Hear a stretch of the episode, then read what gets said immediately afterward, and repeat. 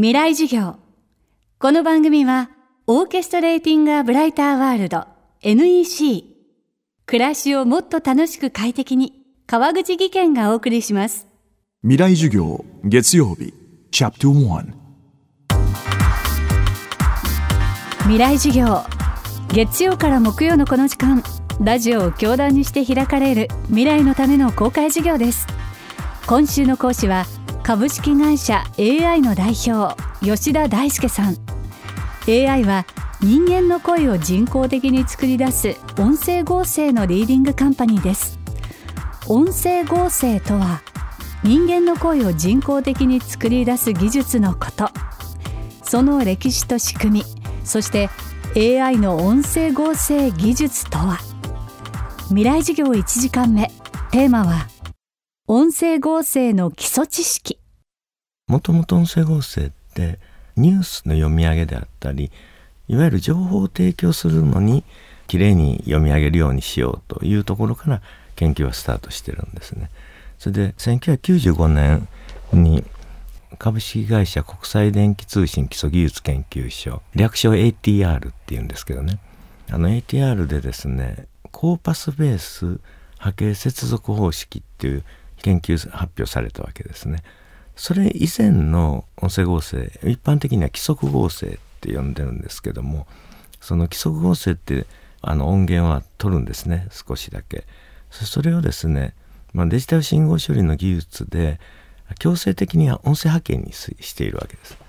そうすると意味のわかる音はできるんですね。ところがイントネーションであったりですね声質これがやはりロボット声機械音ですねになってしまってそういう声をずっと長時間聞くのはですねやはり耐えきれないんですねだから世の中に広まらなかったところがコーパスベースっていう人の声を素材にしてその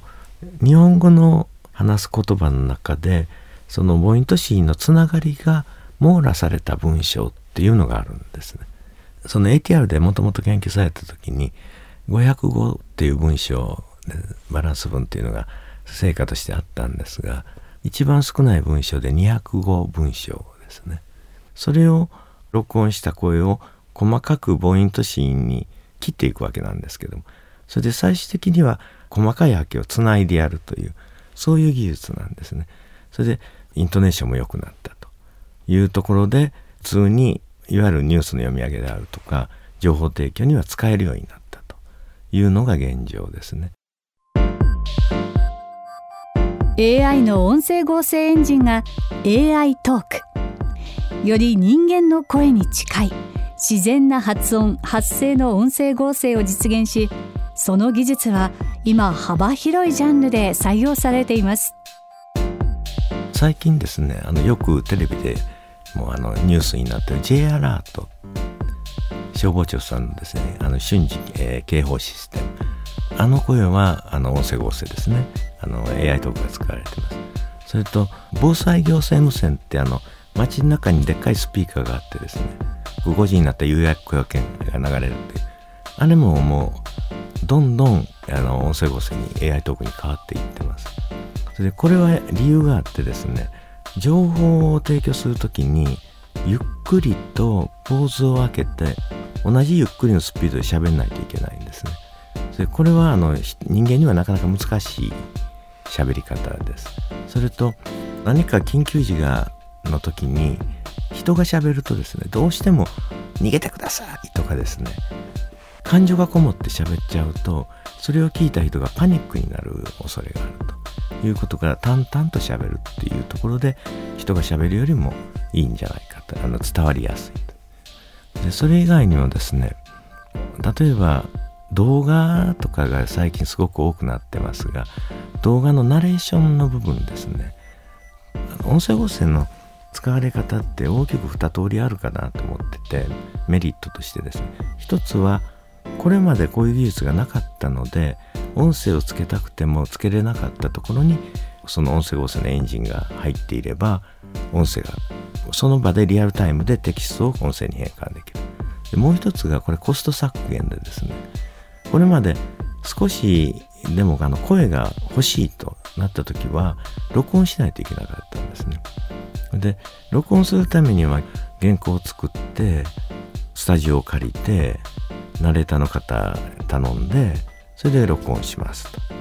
そうするとすごくコストがかかる。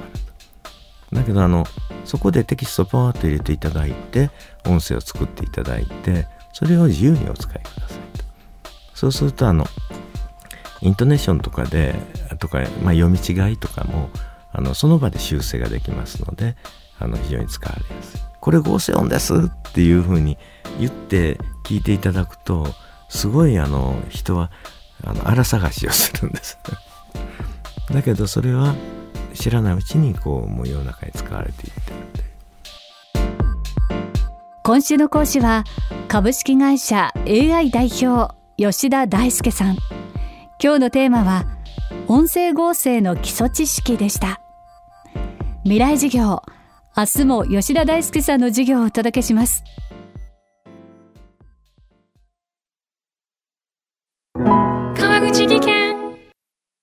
階段での転落。大きな怪我につながるので怖いですよね。